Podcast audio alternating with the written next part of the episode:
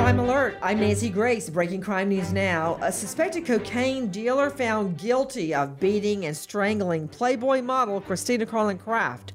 Killer Jonathan Harris says justice was served as he leaves the courtroom. Ironic. A Florida woman arrested after her daughter's elementary school teacher reports she has poor hygiene and hundreds of bugs crawl out of the little girl's backpack. Mommy Jessica Stevenson charged with child neglect. And O.J. Simpson reportedly trying to block a tell all book written by his former prison cellmate, offering Vernon Nelson $5,000 not to publish. This crime alert brought to you by SimpliSafe. When you have a good security system like SimpliSafe, things just feel different.